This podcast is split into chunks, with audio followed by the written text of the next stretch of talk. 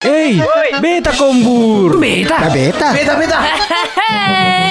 Temandel, berita tentang dilarangnya transaksi jual beli melalui TikTok sudah meresahkan beberapa penjual online. Sama kayak Mama Sigita berikut ini. Merah corak bunga 85.000.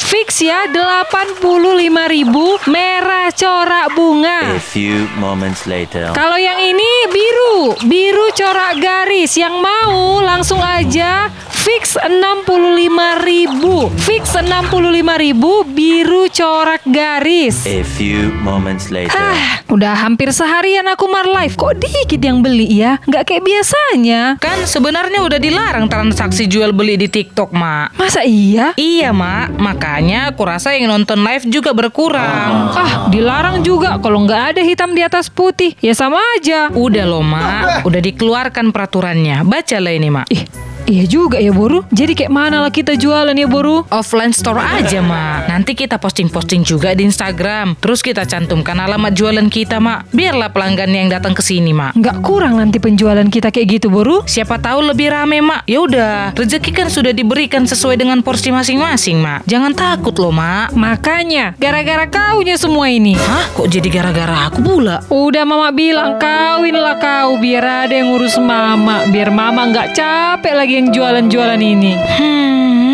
aku lagi, aku lagi. Hmm, jadi menurut Temandel, transaksi jual beli melalui online yang harus ditiadakan atau kita yang mau nggak mau harus mengikuti zaman. Apapun itu, semoga kita selalu berusaha dan tidak pernah berhenti berinovasi ya Temandel. Kombur. Ana masa. Ah, ah, ah, ah. Apa cerita lain? Komedi Batak Seru Dengarkan di Indel Morning